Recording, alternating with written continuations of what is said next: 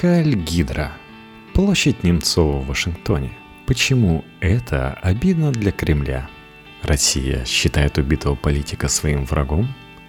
Олег Кашин на «Репаблик». Сенатор Олег Морозов, три года назад работавший в Кремле начальником управления внутренней политики и рассказавший после отставки, что не раз принимал своего старого друга Бориса Немцова у себя в кабинете, сейчас, комментируя появление в Вашингтоне площади Немцова, пишет, что этим переименованием американцы как бы говорят Немцову: «Мы и мертвого тебе попользуем». Защита от посмертных спекуляций – одна из конкурирующих между собой версий официальной российской реакции на решение вашингтонских властей, и убедительной она не кажется. Такие предположения всегда звучат спекулятивно, но обычно их используют, когда речь идет о каком-нибудь художнике, поэте или актере. Если бы Высоцкий не умер, стал бы он поддерживать Путина, то есть о людях, загадочных и противоречивых. А Борис Немцов был каким угодно, но точно не загадочным, весь на виду, и к нему сослагательное наклонение применимо вполне. Кажется очевидным, что если бы три года назад в Москве убили какого-нибудь другого критика Кремля, то сейчас вместо Владимира Карамурзы в Вашингтонском горсовете наверняка выступал бы Борис Немцов, который говорил бы, что переименование перекрестка у российского посольства станет отличным символом того, что есть и другая, хорошая Россия, помимо путинской. А вот представить Немцова выступающим против переименования, потому что оно больше похоже на посмертные использования в политических целях, гораздо сложнее. Так что Олег Морозов очевидно не прав. Еще одну линию защиты еще в начале кампании по переименованию попыталась выстроить Мария Захарова из МИДа. Она узнала или узнала, что напротив посольства власти Вашингтона собирается устроить ночлежку для бездомных, и переименованием такого неприятного места в честь ярчайшего российского политика либо глупость, либо какой-то адский цинизм. Но такая линия защиты, видимо, оказалась слишком изящной, и логику Захаровой никто не поддержал. О ночлежке с тех пор никто не вспоминает. Может быть, и не будет ее никогда. Сейчас, когда переименование уже почти стало фактом, российские официальные лица максимально сдержаны. Сергей Лавров говорит, что эту тему ни с кем никогда не обсуждал. Ранее писали, что он просил госсекретаря Рекса Тиллерсона остановить вашингтонские власти. А Дмитрий Песков, когда его спросили об асимметричном ответе, не принял этот пас и ответил, что городская топоника не входит в сферу интересов Кремля. Иными словами, официальная Москва ни разу за год не высказалась в том духе, что площадь Немцова в Вашингтоне – это неприемлемо, оскорбительно для России, недружественный акт и все такое. Нет, только сдержанность, вежливость и в крайнем случае поиск аргументов формата «это неэтично по отношению к самому Немцову, которого мы очень любили». Но шаг в сторону от официального Кремля и МИДа, и начинается настоящее веселье. Депутат Дегтярёв предлагает в порядке асимметричного ответа назвать Большой Девяткинский переулок североамериканским тупиком. Газета «Взгляд» проводит читательское голосование о переименовании Новинского бульвара как лучше Анджелы Дэвис или Уго Чавеса. «Правда.ру» пишет о некой петиции с требованием переименовать Большой Девятинский в улицу Конфедерата Джефферсона и со ссылкой на витающую в воздухе инициативу сама предлагает назвать Новинский бульвар именем Сноудена. В вестях государственного телевидения какие-то, их в нашем телевидении много. Американские радикалы тоже говорят о бульваре Сноудена или Челси Мейнинг, а также о том, что им не нравится превращение карты Вашингтона в площадку для политических игр. Учитывая, как связаны между собой редакционная политика прокремлевских СМИ и позиция собственно Кремля, перед нами классическая на уме на языке. В Москве недовольны переименованием, но не могут сказать об этом прямо. Вряд ли это понимают сами американцы, переименовавшие площадь.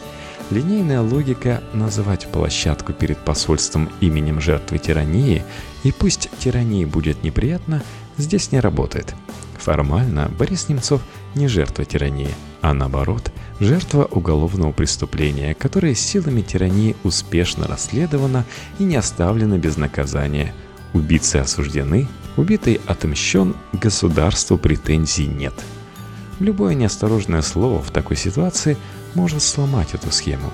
Именно поэтому ни Лавров, ни Песков никогда ничего не скажут о переименовании, а посол Анатолий Антонов говорит, что согласится с любым решением вашингтонских властей.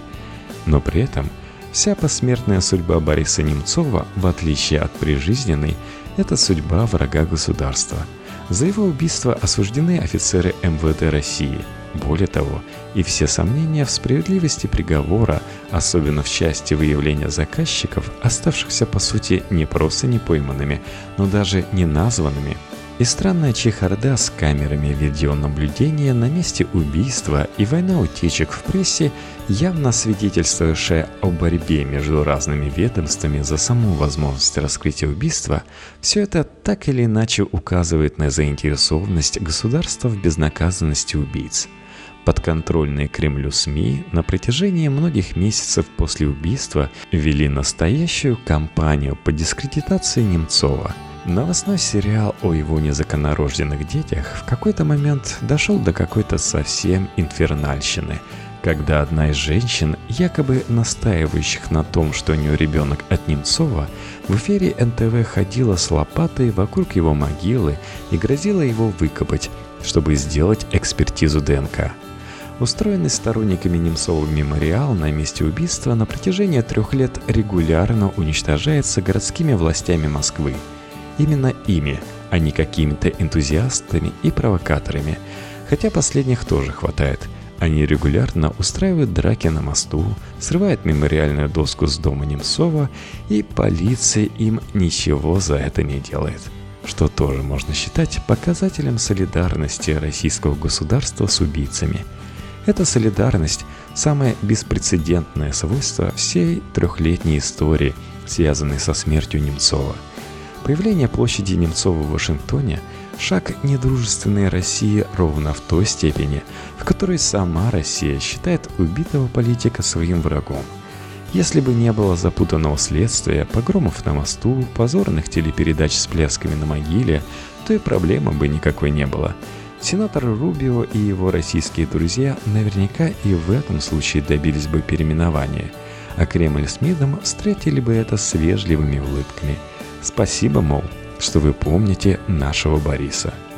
Но это звучит как фантастика. Понятно, что никаких вежливых улыбок быть не могло. Как не могло быть и мемориальной доски, которые никто не срывает, цветов на мосту, которую никто не трогает, и телепередач, в которых Немцова вспоминает без скандалов и ада. Это настолько понятно, что ходит в тень главный вопрос. А собственно, почему? Почему российское государство не могло хотя бы чуть более спокойно существовать с памятью о Немцове на протяжении этих трех лет? Почему те люди, речь и о Гурмастее, и о Сербии, и об эн тэ вэ, которые, мягко говоря, совсем не самостоятельны в своих действиях, не могли не издеваться над памятью о Немцове и над чувствами тех, кто скорбит о нем? Почему посмертное отношение властей к Немцову не могло быть таким, как отношение к другим умершим противоречивым героям девяностых, от Гайдара и Черномырдина до Примакова и Маслякова? Этот вопрос до сих пор остается без прямого ответа.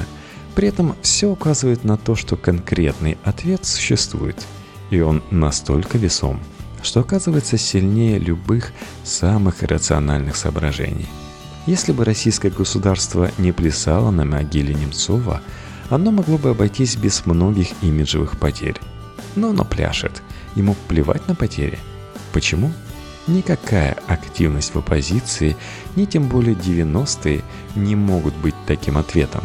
Немцов, именно Немцов, чем-то настолько уникален, что ему что-то не прощает и спустя годы после его гибели. Это должна быть какая-то сильная и, вероятно, личная обида, что-то глубоко иррациональное и при этом понятное с человеческой точки зрения, если мы имеем в виду, что человеческие качества российской власти сформированы пресловутой ленинградской подворотней. Что это может быть? Самая очевидная версия – давнее неосторожное матерное высказывание Немцова о Владимире Путине. Сейчас кажется, что именно оно сделало Немцова врагом государства. Ни митинги, ни партстроительство, ни разоблачительные доклады, а одно единственное слово, возможно, стоившее ему жизни. Три года назад эта версия казалась безумной. Сейчас, после всего, что сделала власть с памятью о Немцове, эта версия кажется единственной.